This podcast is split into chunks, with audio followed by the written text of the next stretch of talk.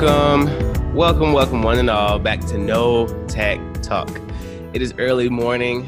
I had to get some coffee. Feeling good though. I had to put some honey in there so my voice could have the sauce on the mic. And I have a very special guest today. Um, I do I do think that the timing of this particular podcast is great because of my issues, my technical difficulties. Uh, I think we was gonna do this maybe like a couple months ago, and in those last couple of months, the world is almost ended, right? So it's been crazy. Mm. But I have uh, Pastor Dwight Derouen here. Uh, he's actually a neighbor of mine from where I'm from, from Alabama. The Cajun roots, Louisiana, homegrown, right? Loves Jesus, family man. We share a, a fervent love for coffee. Uh, he has an, he's also an essential oil enthusiast, which we're gonna get to later on as well. And he's the pastor of the youth department at the Summit Church. So, with all that being said, insert applause here. How you doing, Pastor Dwight? Man, I'm doing good, buddy. I'm doing good. How about you? I'm good. Uh, I'm living life. It's raining outside now, so I think it stopped. Maybe. What? Um, it's raining where you are because it's not yeah, raining here. It was just raining. Just woke up. It's probably wasn't the only podcast I've done in the morning because your schedule is crazy.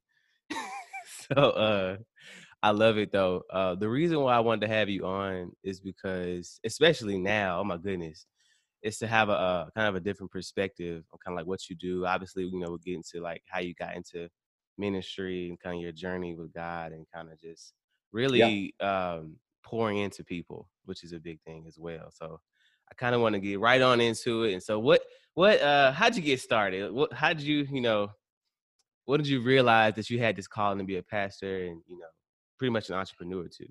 Yeah, man. So I was 16 years old, Jay, whenever uh, my life uh, radically changed. Um, yeah. I can say the word radical because uh, before that, I mean, I was I was never in church. Uh, I, I won't say never. It was it was it was it was not often. but you and I both know that whenever you're young, there's a lot of things that are impressionable mm.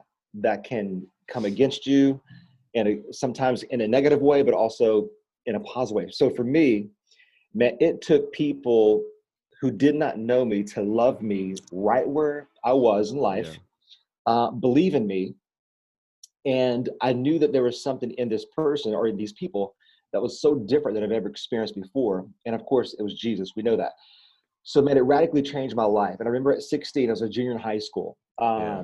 I was at a pivotal point where I was willing to dabble into things that I know I shouldn't, but I was willing to do it because I, I wanted attention, I wanted mm-hmm. to feel mm-hmm. loved, and I wanted that popularity from from my peers. Right. Well, my, my life radically changed. Man, God came and met me right where I was. And I remember that summer I went to my first summer camp, church camp ever.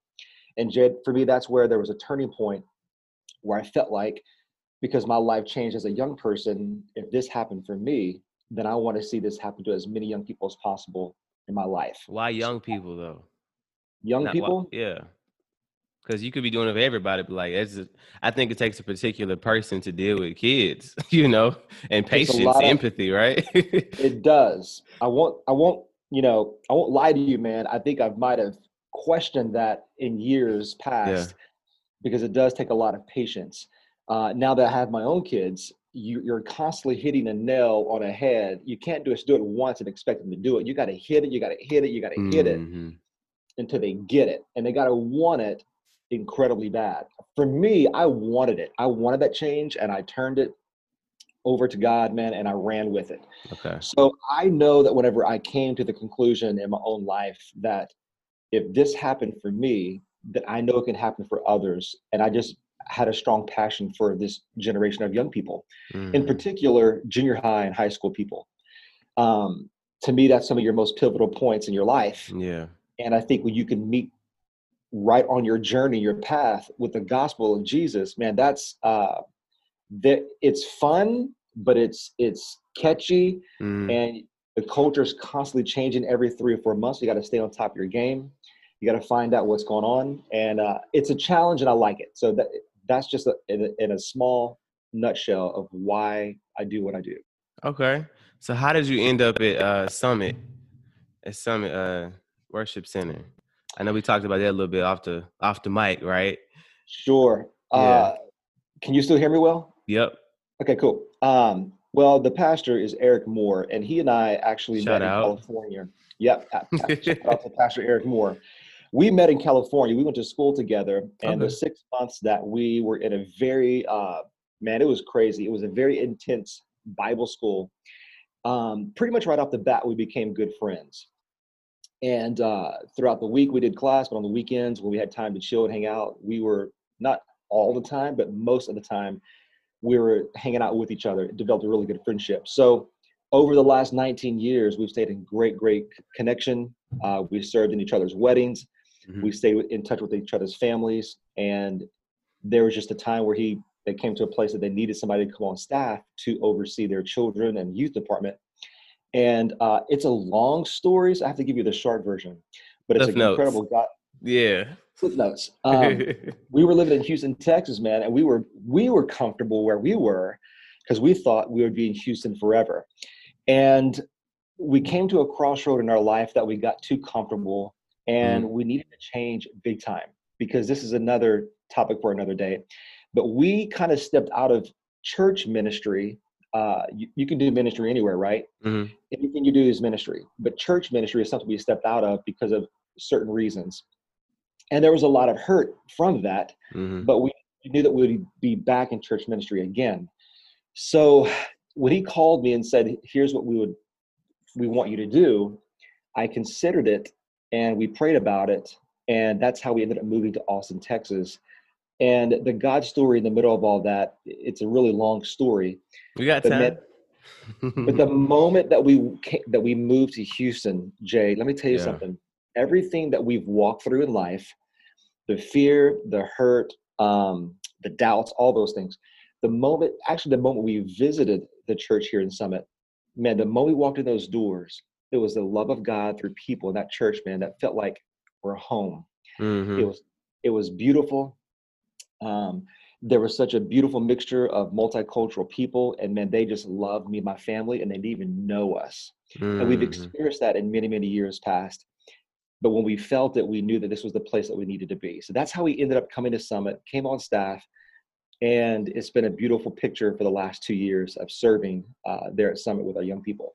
Yeah, when I when I first got there as well, uh, I think brotherhood kind of sold it for me when I first got there because I had never seen such a, a dynamic like group Mhm. of men. Like it was amazing, like just so, the transparency of it all. You know, I'm big on being transparent, open, and stuff, and it was just it was just groundbreaking, really. And I um, so quick question on that too, because I'm I'm always asking questions for the people listening as well. When you go, because because I, I did like a whole segment on, as far as going to church, church, church, things like that. When you go to a church, I tell people try it out. You know, give you know if you don't like you don't like the music, go somewhere else. Like it's a church in every corner type stuff, right? So how did you and your wife really like? Okay, this is it. Like aside from like Eric, because like you talking about uproot from Houston to Austin, right? Mhm. What does that look like? I guess because some people might not be like especially in tune. So like, because I think a big thing me and my friend was friends were talking about a couple of days ago was like separating my voice from what I think I feel like. Oh, this is a good thing versus God's voice because they could be saying Mhm. something completely different. So what does that look like as far as that? Well, I mean, I just I'll give you my experience. Um, so there was a good eight-year period, Jay, where my wife and I, when we lived in Houston, Yeah. you know, we visited multiple churches, and in Houston, Texas, there's some of the greatest churches around. There's some Mm. big churches, there's some medium-sized churches, and there's great churches. But we never really felt like it was home. We we decided to stay at some places and stay there for a while, get involved. hmm So for us, when we walked into Summit, all I can say is this. You don't ever want to compare, if you came from a really good church, you never want to compare where you came from to the church you're trying to go to. Because if you compare, comparison will will hurt you. You, you can't compare that pastor to the other pastor or what this person did compare, compared to what that person did. Okay. It's got to be a God thing. Because if you're going there for man, you will always leave. You will always be offended. Something's going to happen. But if you're there because God truly is in it and you know it, hmm you and I both know this. Whenever God is in it and you feel something, it's a God thing, you can't shake that. So what about the worship music though? Because I get the word piece, But yes. like, I don't like the particular set of songs, and I get I give people like yep. two or three weeks. And I we were visiting churches as well. I give you two or three weeks. Okay, let me see what the what's in the uh, queue, right? And I tested out because we went uh, one of the churches uh, in Tennessee when we were at. Great word, like amazing mm. word, but we could we would find ourselves like just okay being late on purpose just to make it in time for the sermon. Yeah, because we just couldn't get with the music. We have our own playlist on the way there, and what time is just right. So, is there any human well application there, to that? Yes, there is. There is because I think we're all made to to worship God, right? Yeah. So there, there's a part of you, the the anatomy that how God built you. You know your taste, you know what you like, and there's nothing wrong with that. So when you walk into a church, here's the deal about Summit too. When we heard the worship for the first time, mm-hmm. There's a lot of dedication, a lot of incredible excellence that goes into that. We knew that because you can sense it on stage, right? It wasn't yeah. a show it was anointed. They had incredible musicians, incredible people that can sing. So whenever they played, man, that God, it was God's presence in there. And mm-hmm. we missed that. For years, we couldn't find that. And uh, there's been good ones, but man, this surpassed it. And this drew us yeah right into what we've been craving for so long. So that was another aspect of Summit of why we loved it so much. Then our kids because we've been in ministry pretty much for mo- the majority of my life. Yeah. my kids went to kids church and again we weren't on staff. This is just us visiting. My kids came back and thrive and loved absolutely loved what they what they experienced. Yeah. Um, and they actually repeated back what they learned that's when you know if a kid is paying attention that's, that's a good point yeah. yes so we knew yeah. those those are like the bonuses. Those are all the bonuses. Seal the deal. Yeah. Seal the deal. When we walked into the doors of the church, and I think people will experience this when you go to a church, mm-hmm. you, you will know pretty much right off the bat when you walk in the atmosphere and the people and the vibe okay. if this is where you're supposed to be. Okay. Bottom line.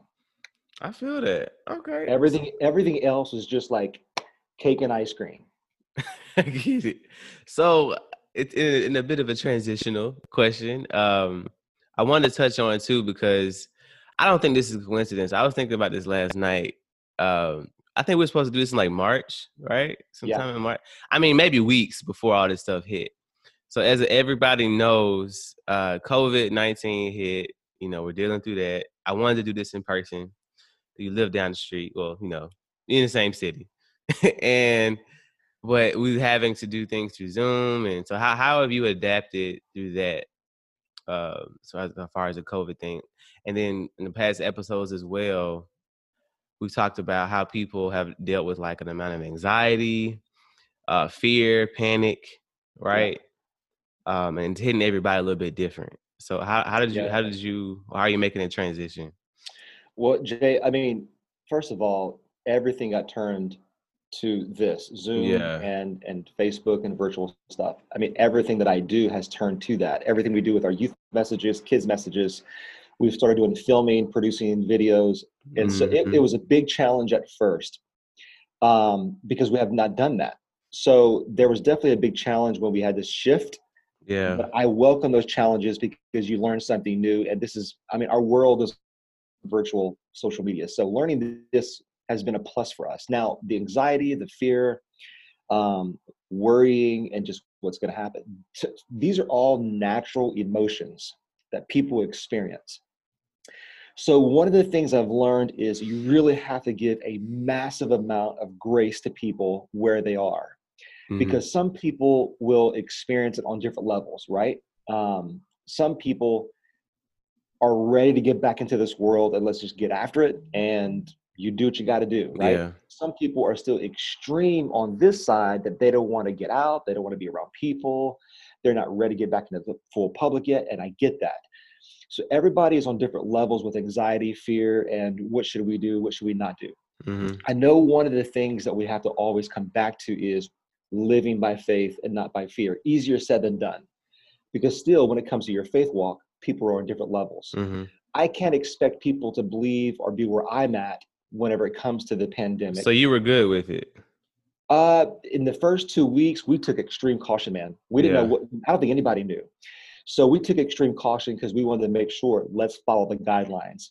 We are still taking some some measurements of safety. Yeah. But um, if we go somewhere and that's expected for us to do, then we're going to abide by that to the most part because we want to respect other people's boundaries. Mm-hmm. But for us, we're very outside nature people, so we're always outside. We go on hikes, we go on trails. Uh, the swimming pool where we live is open, so I take my kids swimming. Yeah. Um, you know, it's it's one of those things that I believe if you're outside, if you're in nature, you're getting fresh fresh sun, get staying active, and still being proactive and keeping your health up which is your immune system. And you you know what we do with the, the essential oils. We do yeah, all that yeah. stuff. We're getting to that. Yeah. So, so we boost ourselves and our immune system. And to me, if you study and research this, when you are full of anxiety, full of fear, full of worry, it brings it suppresses your immune system. Mm. So it's important. Number one, I, I, might be jumping to some of your notes. No, that's fine. That's good. It, it's it's so important. The number one thing is this. I cannot I cannot express this enough. We hear it all the time, and it sounds a little cliche, but it's true. You have to stay connected to Jesus no matter what. If you are on your computer, if you're on Facebook, if you're on Instagram or watching the news, you are going to walk away negative. You're going to mm-hmm. walk away fearful. You're going to walk away feeling like junk. You got to stay connected to the source, which is Jesus, man. If you don't stay connected to that worship and to that word and get filled with that, it everything else is going to bring you down. There's times I'm t- I felt the weight. I didn't know what was going to happen. Mm-hmm. We all kind of felt maybe at one point time or another like, what's going to happen in this world? What's going to happen to our job? What's going to happen to my kids? Yeah. What if I what if I do get this? And I remember one night, Jay, I woke up and I could not sleep four o'clock in the morning, mm-hmm. went to my living room and I just opened up the word.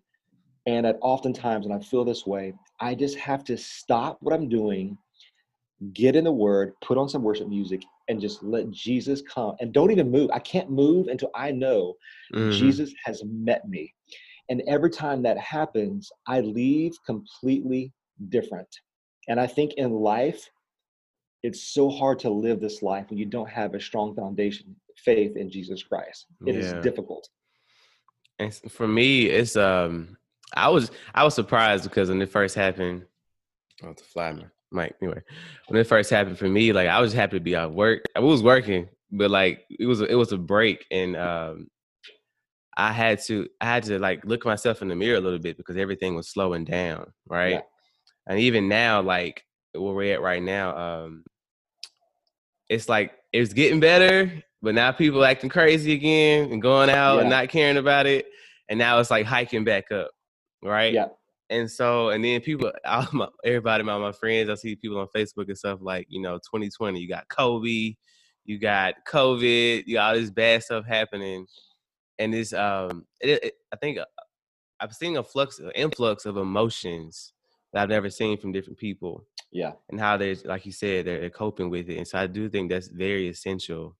It's just, uh, and I found myself too doing the same thing, just trying to, just, okay, if I gave, let's for example, an hour a day to God, I'm gonna try to do two. right, you know. Right. Another thing too that I noticed that you were doing, which is very important. That's why I wore my shirt today, my Malcolm Huey. Uh, what is it? Tupac, right? Yeah shirt because it's it's a balance. So you got Malcolm X, you got Huey P. Newton, you know, founder, uh, co-founder of the Black Panther Party. Yeah. You got um, well, Tupac and um, Martin Luther King Jr. So I say it's always a balance. Not too much Malcolm, mm-hmm. right? Not too, but not too much Martin either, right? Um, so you took a stance, uh, which was I think I had to mention. This is why I think it's great that we did it now. You took a particular stance that you know I, we wanted in a black community for our white brothers and sisters to to take. Yeah. Because um, I know y'all, if y'all been keeping up with the podcast, and I've done, I did one on, on my Aubrey, another one of me and Marcel. You know, just kind of going in, mm-hmm. you know, letting those raw emotions out, which I think was necessary because a lot of people don't know how to, you know, uh, cope really.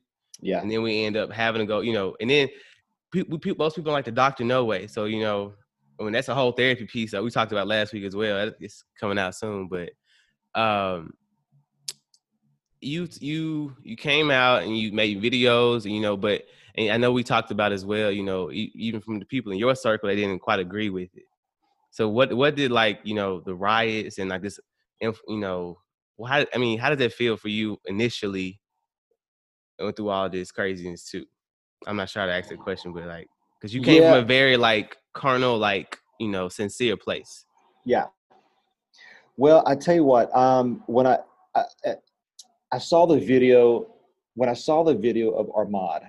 Yeah. Uh, this is before George Floyd, obviously. I'll, I'll be honest with you. That video tore me up. Mm. It looked like to me, no matter what Ahmaud was doing, because I know people want to speak against all the negative junk out there.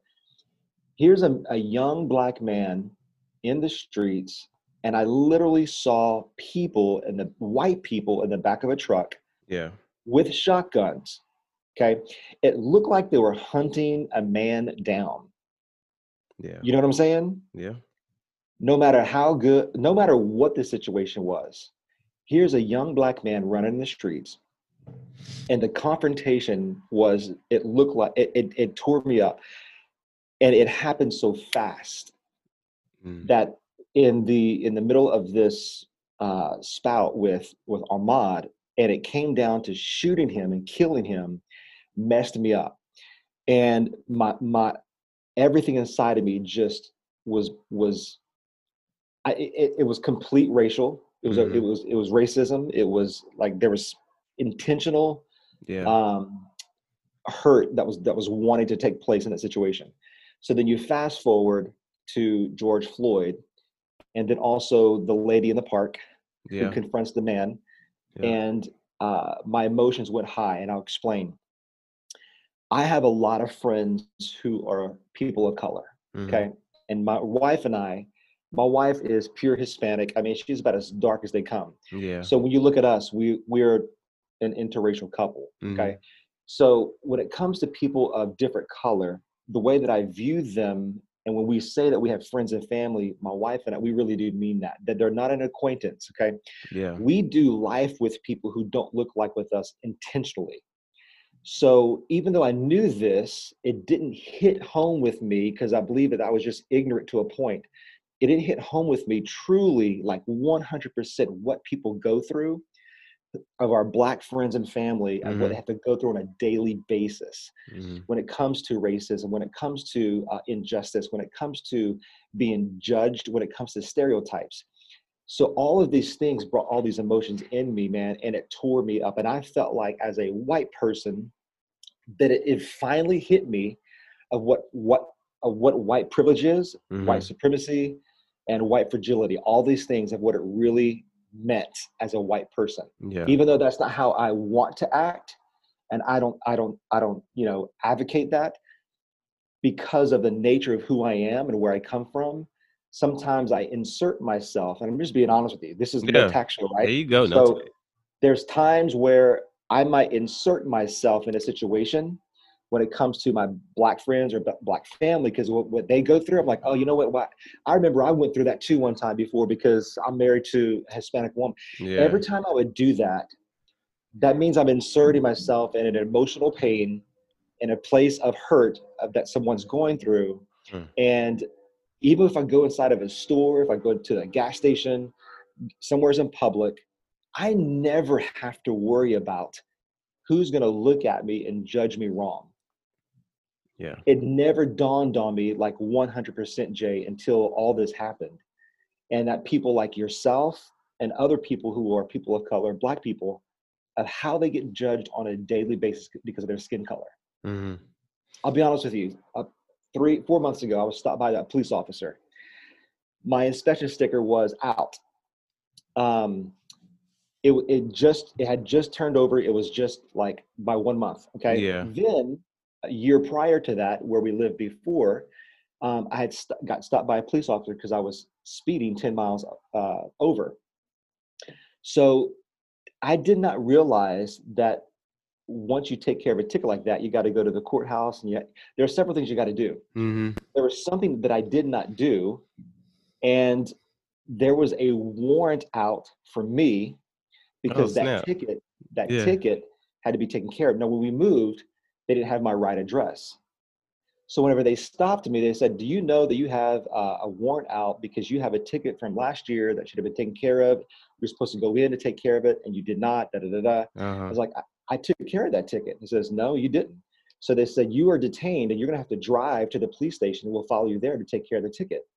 Bro, I, my blood was rushing through me. yeah. Like, they searched me. They searched my truck, but it was done very lightly. If you follow mm-hmm. me, I remember in that instance immediately that if I would have had any one of our youth with us from our church, if it was a black person with me, or if I was a black person myself, yeah. that would have not been the case.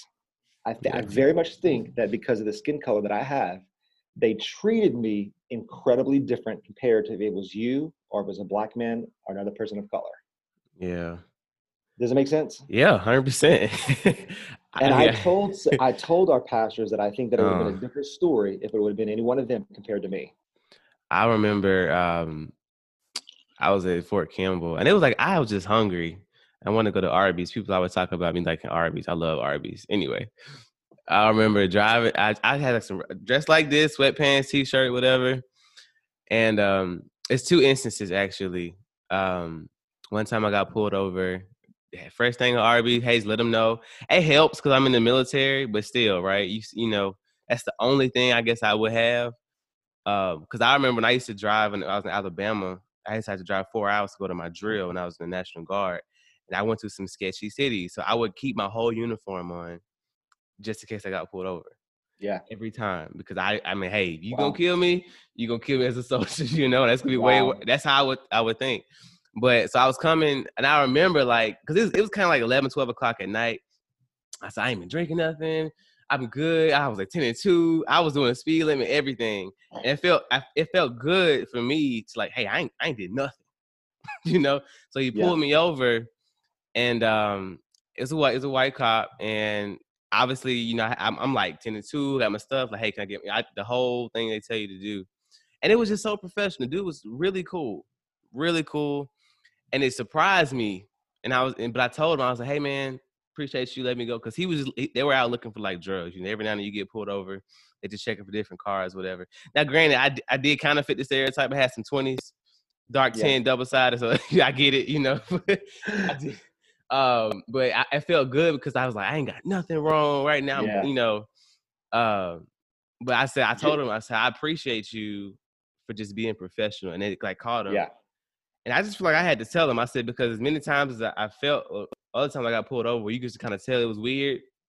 He was like real cool um, about it, but it's I don't know. I just I just feel like I needed to tell him that because I, I try not to be that person that's just like so angry, like like he's we talked about before, and me and my dad especially, who was born in 1951, right? I would say that like he experienced a lot of that.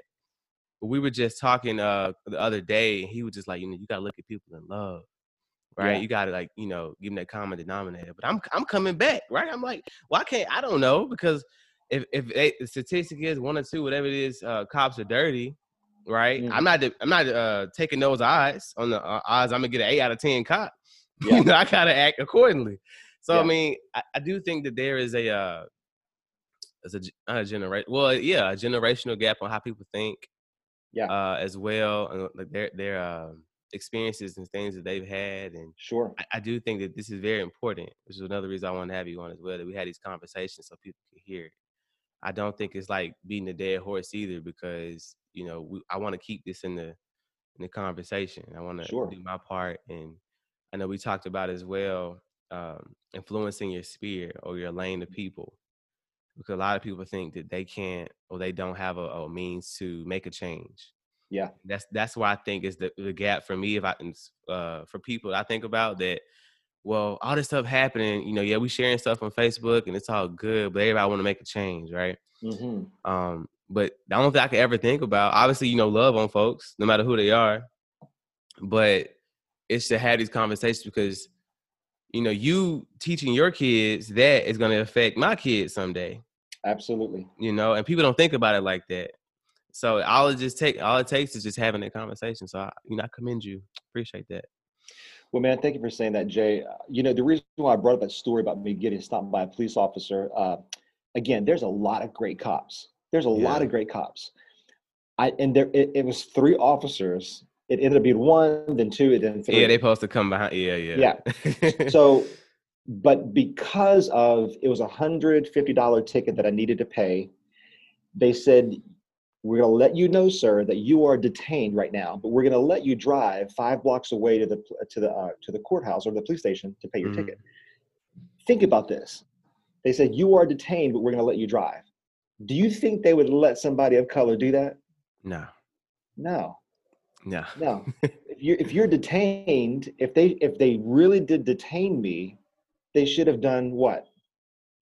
They should have. they should uh they would have called a tow truck. They would have put you in the back and they would drove you. Your truck here We'll take care of your truck, and we're yep. gonna get, get in the back of my car, and we bring you down to the station. Yeah. So if they didn't now, handcuff you in it. Yeah, so I, will yeah. be honest with you, I was scared to death. I was scared to death. I was like, "Oh Jesus, this ain't good for me." anyway, but it, it, happened fast. Went down there, paid it, got taken care of. So Jay, when all this stuff came out with all the the man George George Floyd, because of him, and it went so public fast. Mm-hmm. and we saw the raw emotions of so many people the hurt and the pain they've been experiencing for hundreds of years. It really did do something to me and my wife to where i felt like i needed to go on to my social my small little social media yeah yeah. and and say something. And i know that it's one thing to say something and it's one thing to do something. So the number one thing that i did was repent was mm-hmm. apologize because of my my my own people and my race. What so what is what is that? Uh, what brought that on? I, I get it, I get it, yeah. right? But right. most people will say because I've heard this. I mean, I've deleted so many friends. I mean, yeah. at least like forty from my like my last unit, mostly military. But they said I didn't do anything. I didn't racially profile you. Da da da. So why do I have to apologize? Like. So for me, man, I felt strong about this because I I began to dive in and dive into some history. I want said, let me go for myself and really find out. Even though I've studied it in school, let me make sure I know what I, what I what history says. And so when you think about the word race, mm-hmm. the word race ne- never came to the picture until the white man said, "We want a distinction between this race and this race," which was between the black race and the white race. Mm-hmm. So they came up with this word called race. That we are a white race and this is a black race, and we're going to you're different and we're going to treat you different. Mm-hmm. The word white never came into the picture either until the white man said, We are people that are white. It wasn't English anymore. It wasn't that you were um, uh, Irish or was it any, ethnicity just was white. no longer just white. Yeah. And it, even if you were Indian or even some Hispanics at one time, they included them into the white phrase many years ago and said, it was a very clear distinction of white versus black. Now, of course, over the years, people are like, no, no, no, no, I'm not white. I'm Indian or I'm yeah. Hispanic or I'm this Asian. So um, the ethnicity, I think, is so beautiful the way God made different ethnicities, and it's more about the, the black and the white issue. So I begin to realize, man, my people are the ones who messed this up. They were so proud that it was the wrong kind of pride that they really thought something was wrong with people who were dark skinned and they made it known man to where they called them names they treated them different they yeah. did things within slavery killed people bought people i mean just you you know the history mm-hmm. and i i felt such a huge responsibility just on behalf of my people to repent and to apologize and that for anything that i may have been ignorant in which I know that there's points in my life that I have been because I, me living my white life. Yeah. Um, not walking in your shoes, Jay. It's hard, I can say I have empathy for you, but I really don't know what it's like unless I was a man with a darker skin tone. Yeah. I only know by what you tell me or what my friends tell me. And I think all of it hit me at once.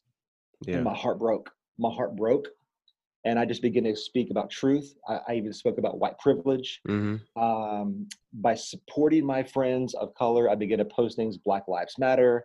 Um, you said you got some kickback from that, though, right? I did. So the sentiment behind Black Lives, period, is why I posted the things that I did, and they were strong, but to me they were biblical and they were coming from a place of honesty. And every time I would pl- post, like I'll give you one example. Mm-hmm. If I said anything related to Black Lives Matter, people got their feathers ruffled big time. Mostly, yeah, white people. Yeah, and they were very close, and they were family members. Because immediately they would insert and put, "Oh no, no, no, no! All lives matter. That's the way Jesus. All lives matter. It's not mm. just Black lives." Mm. So their ignorance kicked in, and their white fragility kicked in. Yeah.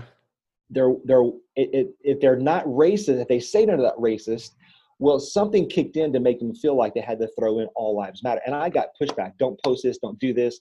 You know, don't support Black Lives Matter. The movement they support things that is not Christian. Da da da da. I mean, and they were just coming after me, mm. even private messaging me saying that I have black friends who are paying me to do this. Wow. Uh, I've had people text private message me and say, um, "You're only doing this because you go to a black church."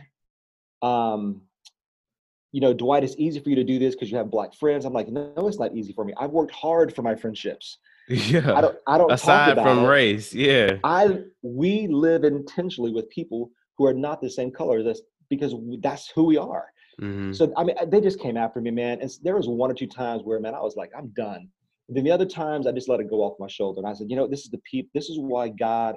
This is why we have to continue to speak about it. It's not going to go away. I had people text me and say, man, I can't wait for all this stuff to go away because, you know, you're going to get off your high horse and, you know, we just want everything to go back to normal. And I said, this is not wow. What's normal? The, the, Nothing about this you, situation is normal. No, at all. Yeah. So they think, let's just let it go away so we can go back to our white privileged self where we don't have to deal with this. And I said, this is the, this is the issue. It's not going away. This is, if you say that you love black people and that you are friends with black people said do you have in your phone right now a black person's phone number mm-hmm. do you have, do mm-hmm. you call that person and listen some of them said no i said well you don't have any black friends well why you is it a why is it a pass you know why is it one of the first things white people say i got a black friend like like like this gives you like a a pass you know that is crazy i mean i just so, think uh, so go ahead, some of those so man, listen, man. Go ahead. Because a lot of people have a token black friend, right? Which is usually an acquaintance at work or yeah. an acquaintance, like a gym partner or whatever else. Yeah, it, it's just somebody that they can just say and tag and say, "Oh, I got a black. I, I know I have black people. I have black people." No, you don't. Mm. You don't even have one contact number in your phone that is a black family or a black person that you can call when's the last and here's my, my next question for white people when is the last time that you actually called somebody who was black and had a conversation with them yeah even during this whole racism stuff none of them zero my own personal blood and family brothers i said when's the last time that you called someone they they haven't mm-hmm. and i said that's the problem I said, by you staying back and saying nothing and thinking your sister's going to blow over is not going to solve anything. It's going to be here. It's going to stay here until we do something about it. Because let me tell you something: these people that are our black friends, yeah, they'll talk about it. Just ask them; they'll be yep. more than glad to talk to you about it. But it's not it's not the same coming from us, but then it's from you. That that's the that's the twist I think people are yes. getting. Is like if, when you're having a conversation, oh, okay, now we're on neutral quote unquote playing fields, yeah. I guess they're able to receive it better. But it seems like you're having a hard uh, hard time too. so for me, because we because we have if you if you my wife and I you you go through our phone, you go through our Facebook or Instagram. Yeah. We have so many friends who are white, Hispanic, and a ton of black people. Yeah. It's a beautiful picture. So here's the deal. We easily could pick up the phone and call people and say, Hey, I'm so sorry for what you're going through. What can I do to help you? And for the most part, Jay, yeah, uh, for the most part, for all the part, it is it's it's a, almost a hundred percent of us listening, and that's giving people like yourself the right to say whatever you want to say, however you want to say it, and if you get so mad that you want to curse a little bit because you're so ticked off, yeah, then it's okay because you want to express yourself. Mm. And it's up to us to truly listen mm-hmm. to the emotion of your heart of where you have been, where you have traveled, what you've experienced, and how can we just simply learn. And that's what I've been doing, Jay. I've been learning history. I've been learning what's taking place. Uh, I, have been doing research and finding out how can I be more of a support because I can post all day long on my Facebook, mm-hmm. and that's like this much of a change, I guess. But it's my actions that will speak louder than my words. So if I and I've had 40 different conversations, 40, four zero. Yeah. I've had 40 phone calls to people or Zoom links where we've spoken about this, and I've opened the floor and just said, "Let me hear from you." And man it got emotional it got raw and there was lots of tears and i, I allowed my myself to go there because i needed to feel what they feel yeah because i believe that's what jesus did when he walked he met people right where they are and he listened and he spoke very little isn't that biblical? Yeah, he was a savage. I tell people that all the time. He was dope. He, he didn't even have to say much. Um, I think there's a um, and then whenever Go Jesus ahead. did speak, whenever Jesus did speak, you know what he said? What? Be healed. You're forgiven. Yeah. Okay, I'm good. Yeah, it felt like he was well, he was, you know, a lot of people understand like Jesus was on a mission. So it's kind of like knowing you're gonna die in like 30 what 33 years, right? People don't understand the human aspect of it. Imagine you're like racing, you know, eh, talk about a sense of urgency. Like you're like, okay, I get it, you want to be healed, boom. That's you know, like not that it was that quick, but like when you have a mission, you know like the day yeah. You know, as, as like, because people forget like human side of it as well. Like you, you like, hey, I ain't got time for none of this. You even think about him uh going to get the disciples. It was so quick. It wasn't like a no long thing. Hey, pick up your nets. Let's go. I showed you. You know, you know, it was quick. And so that's that's the that's what I thought about as well. Um, the sense of urgency that we need to have in, in these times, and it's been heightened, of course. And like like they were saying, like, well, let's let it blow over like everything else. No, right? I think I feel a, a, shift, at least from, from where I'm standing. I feel a, a, shift that you know, especially like in Juneteenth was like right on time. It, it, feels like it's like it was like right on time to keep it going. You know, we got all these uh, great acts that are happening. You know, like laws are being changes and certain things. Like we're seeing it like on a surface level. Like yeah, we're making this a holiday, or you know, people are painting the streets, which is awesome, right? But obviously, yeah. we're waiting for more. you know. Yep. But uh us having these conversations will change that. And as far as for me, um, I know I had to go through like my own little process I talked about before, but I think there's like a pivot that, you know, white people need to have and black people need to have because on, on my end, which could be like an unpopular opinion, whatever, is that we need to allow y'all to get it. Yeah. You know, because like you said, it was a lot for you in that moment. Yeah. And so like I'm like, well, we've been like people will say, I've been experiencing this my whole life. You just not catching up. I, I you know, I get that, but that's coming from like a, a bad place. Yeah. And so where I'm at is like, okay, like you said, having an empathy, being patient, and but only giving conversation to the people that I know that don't have malicious intent. You know, right. because some people like they ain't there to listen, they just there to argue. And I'm like, okay, cool. I'm gonna put you in your box over here. Let me know you're ready to talk. That's um, exactly right. But what I've been trying to do, especially in my sphere, is to just okay, be patient. All right, they don't know. This is all new. you know, but to, it's it's still frustrating for sure. But um, that's why I think you know having that good faith walk, like you always talk about, is so important because, and this is why even if you, I always tell people, even if you don't believe in anything, it's still these are still good nuggets to have. Be patient with the people, with everybody, you know. And then my dad, like when we were talking too, like he's like, I don't want you to just be so pro black. Like I get that, but like he he he I didn't say it like that from what, I thought, but he it sounded to him like, well, I just love black people, nobody else. Or you know, it was like ah, yeah. you still gotta love everybody. Like so maybe I, so I had to check myself then. Like, okay, am I coming off like me and you know Dwight ain't cool, or am I coming off like I'm just like at these like undertones? Like it's yeah, it's something I'm dealing with, but I don't know. No, Jay, I think what it's a very good point. Here's the deal: because of the nature of what's happened within these last couple of months, yeah, with people who are literally being murdered, uh, black people. So when you think about the hurt and the pain of currently what people are going through within the black culture, uh, it's what we, you and I have seen. Um, you know, Jesus leaves the 99 to go after the one, right? Yeah. So there's the one group right now. There's the one culture of people that is deeply hurting and deeply grieving that have been in this fight for so long but there's a deep sense of grief and there's a deep, deep sense of pain mm. and so we raise the bar on all levels of Black Lives Matters. You know, I love Black people, support Black lives, all those yeah. things. And it doesn't negate the fact that you and other people truly love everybody, because I know that you do. All lives do matter, right? Mm-hmm.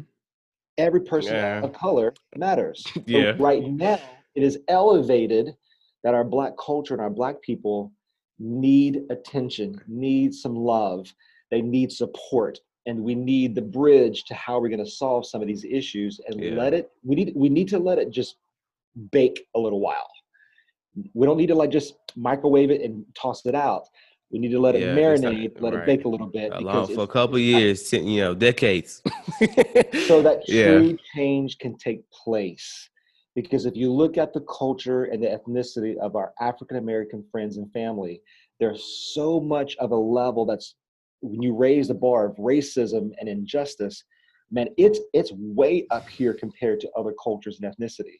Mm-hmm. And it's time for change, man. It's time. And it, it starts in your home.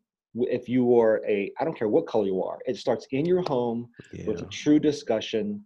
And it's gotta be, it's gotta be biblical, but it's also gotta be just some raw perspective. And like with my kids, they know what's going on because we talk about it. And so, what does they, that look like? What's the age range? I got all the way from nine years old all the way to a soon to be 15 year old. Okay. I got four kids, two girls, two boys. So me and Brandon were just talking about that. It's like, you know, we feel like, especially with like the senior high boys, that yeah. we owe it to them, you know, not to get like in the deep depths of it, but we owe it to them to have those real conversations. So how does that look from a parental perspective? So I, I'll, I'll just give you the example with my kids. Okay, yeah. so we talk about it with our kids. They number one, here's the deal: they learn it in school what Black history is. Right? It's amazing. Mm, barely, barely. But here's the deal: we. I'm gonna. I could go on forever about this. So go ahead. my youngest, my youngest, Emmanuel. He's nine years old. Okay. We passed by some pro- protesters right down the street by HEB and there was probably about 30 or 40 like it, it was i don't know if there was any black people it looked like it was all white people but they're holding yeah. but they're holding up signs black yeah. lives matter it just it was it was a beautiful picture right so we passed by and my boy like stares them down and we pulled in right past HEB to a place to get some barbecue and I and I just had my camera and I said Emmanuel can you tell me what you saw and he said yeah those people were holding black lives matter signs and I said, Well, what does that mean to you? Mm-hmm. He, this is his words from a nine year old. He said, Well, Black Lives Matter, you know, uh, I love them and they love me. And we just love these people because Jesus loves them. Mm-hmm. And then he pauses and he says, uh, I, he goes, I don't want to be mean to them because people are being mean to them right now.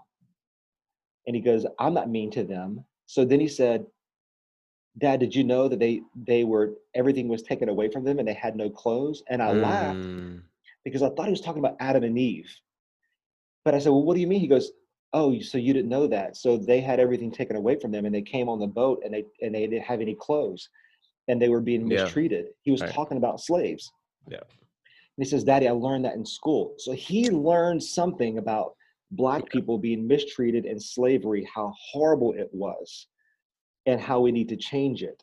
And man, my heart just began to open up. And I said, I was proud of him because he he knew it. Like there's something wrong with this picture that they were being mistreated a long time ago, and now they're still being mistreated today.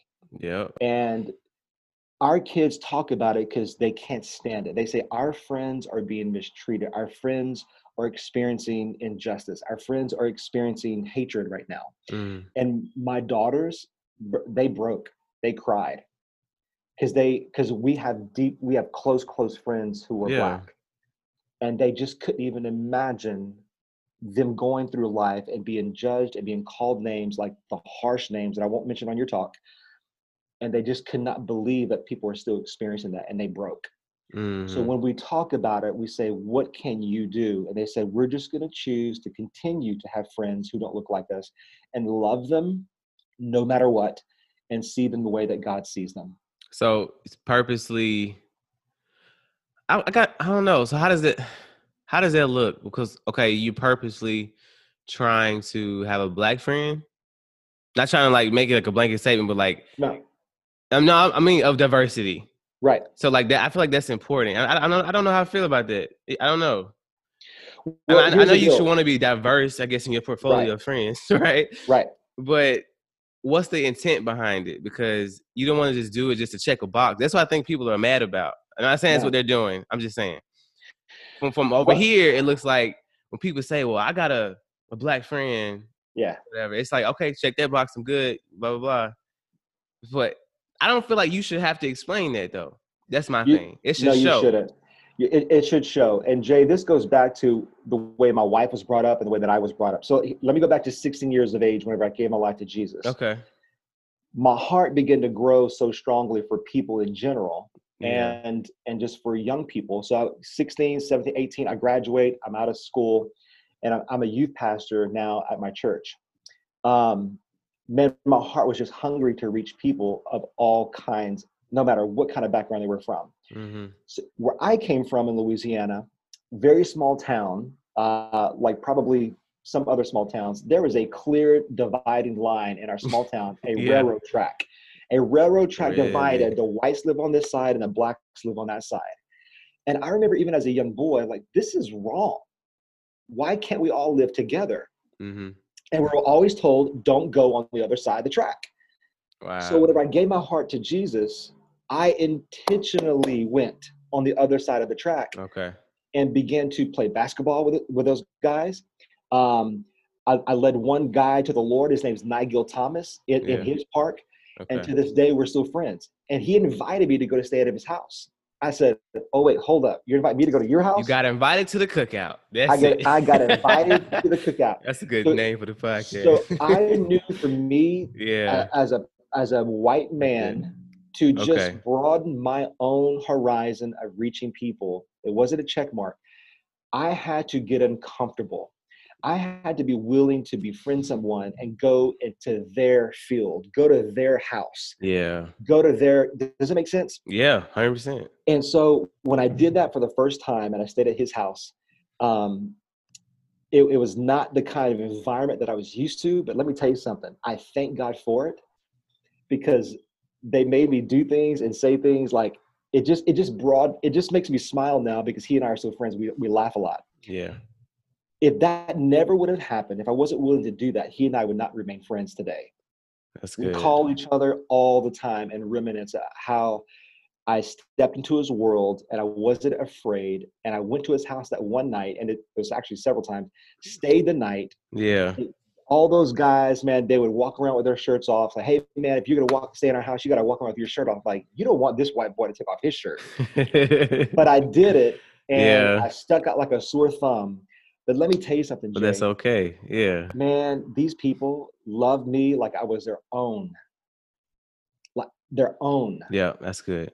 And their parents, I mean, I was the way that I was treated of what I've heard from as a child from my grandparent was completely different. Mm. They were just people, just like me, but the skin of their color was different. Yeah. Does it make sense? It makes a hundred. percent. Yeah, that's great. Yeah, that's good. I, so I always intentionally put myself in places that made me uncomfortable, so I could learn people and learn culture.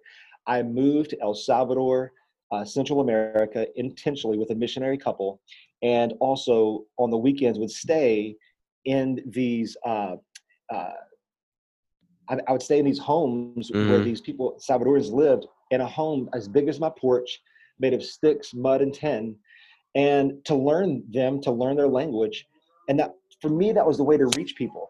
Yeah. Does it make sense? Yeah, the I thing for me is people do it all the time. They'll go travel. I didn't even know you've been there. That's what's up. Um, but they'll go and experience all these cultures. So this is so important. They want their kids and everything to go visit these exchange to you know uh, companies and everything. And but this is like, but you're not trying to experience what's right next to you. That that's yeah. why it's funny that you mentioned that. I think uh, Pastor David was talking about uh, maybe like one of the last brotherhood meetings for the year. He said, "I remember coming to Summit and uh, he's like, I even tried to change my. He said I found myself even changing the way I dress a little bit. He said, or I, I was wearing, I think he said wearing Converse. He said, now I want to wear some Jordans. He's like, man, these shoes are fly, you know.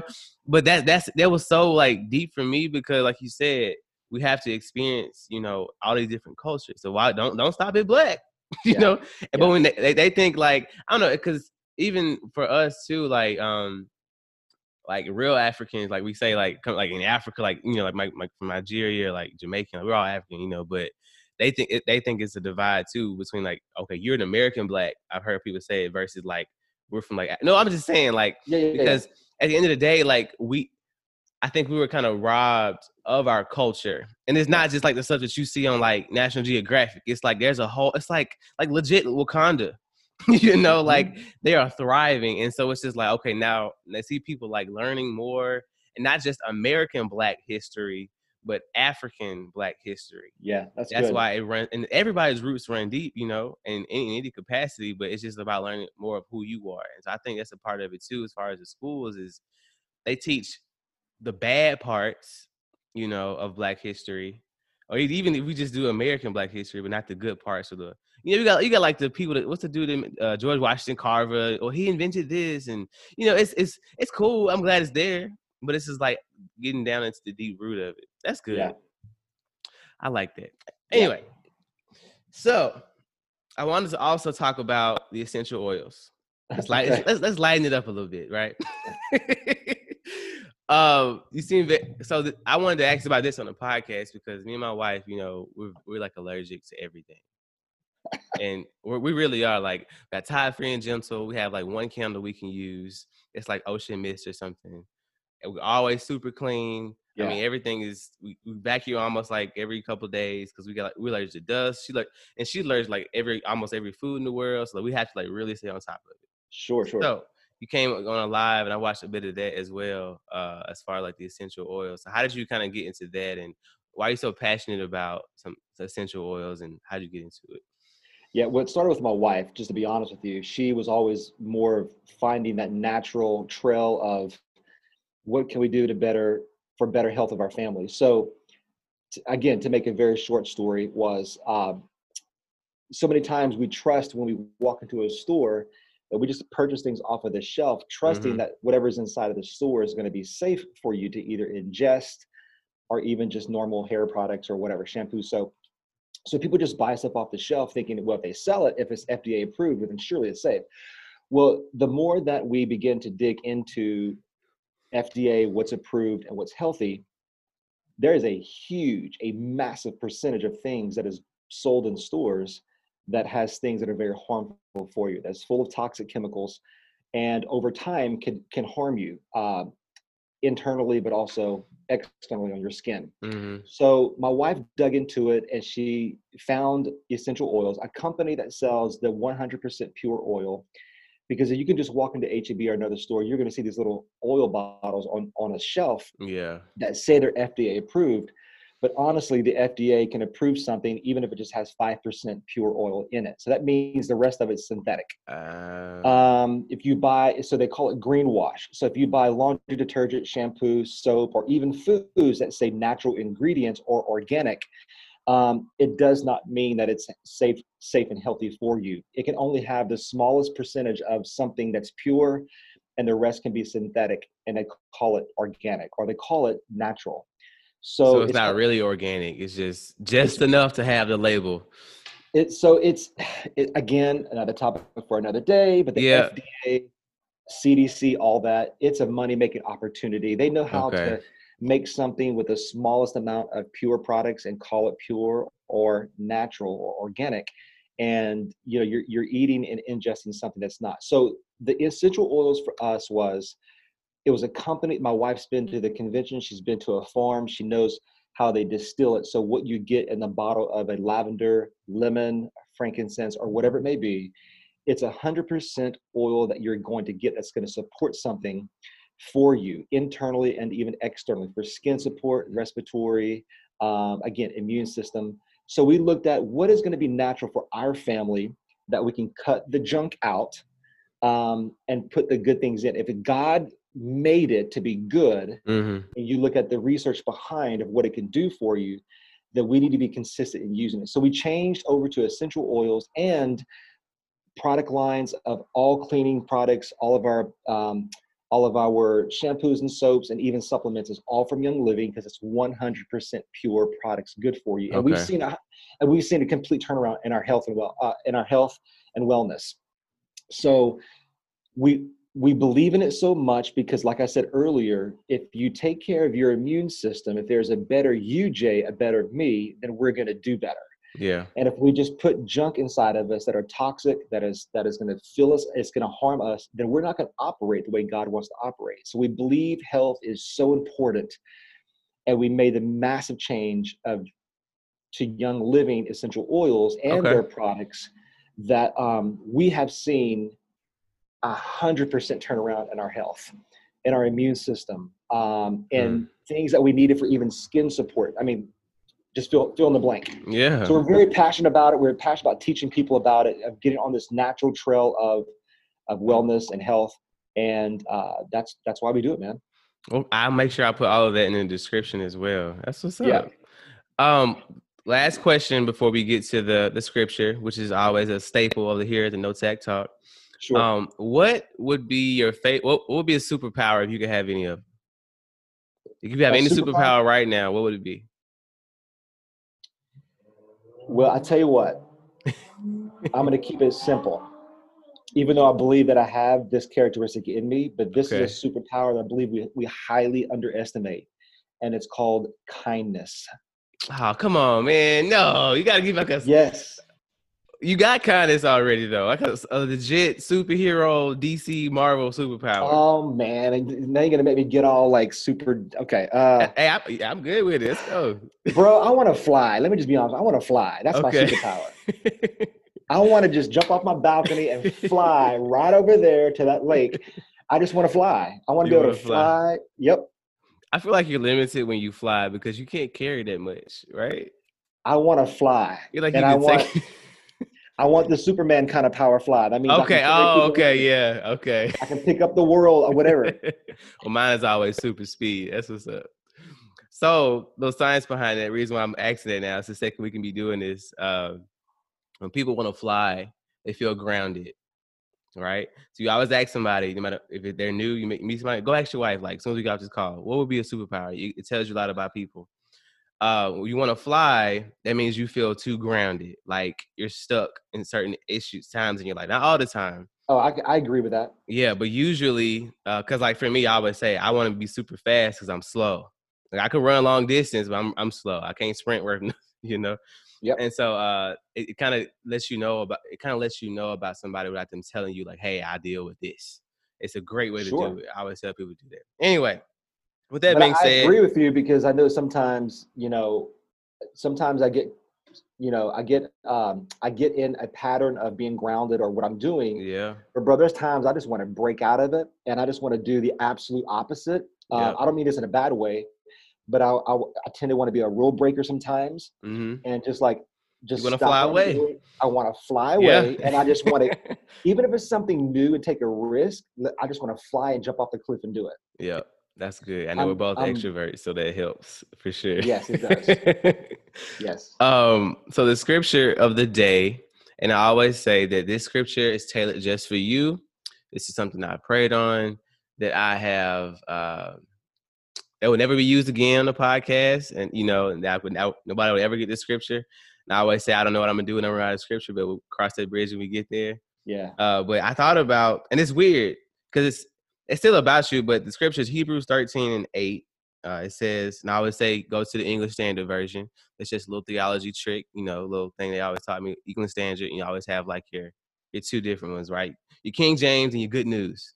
You know, have something that's like in there with something that you can still understand it. But ESV is for me, uh, for people that might not be familiar with the Bible, it's like right in the middle. It's just enough where you can understand, but still get yeah. some of that potency, right? Sure. Um, it's a, like I said, Hebrews 13 and 8, and it's Jesus Christ is the same yesterday and today and forever. So it seems re- really simple. And I'm gonna explain it. I'll give you time to kind of say what that means to you as well. Um, from all the, the topics that we discussed today, I know we kind of harped in on like the uh, the racial things. What is very important because mm-hmm. I'm not stopping, right? So I, I really do appreciate you for for coming on and finally we always so busy with. I, I like the I like to watch by the way. Saw the wife oh, hooked you up. yeah. um, so what that means to me is um, it's just it's, it was a love thing, and we talked about a heart change as well. And I kind of had to uh, to do some more research because every time we talk, I think it's important to uh, learn something. It doesn't matter if it's just over coffee, through a podcast. We should always be kind of sharpening each other. So I thought about it because I, you know, it's simple. Jesus is the same today, yesterday, and forever.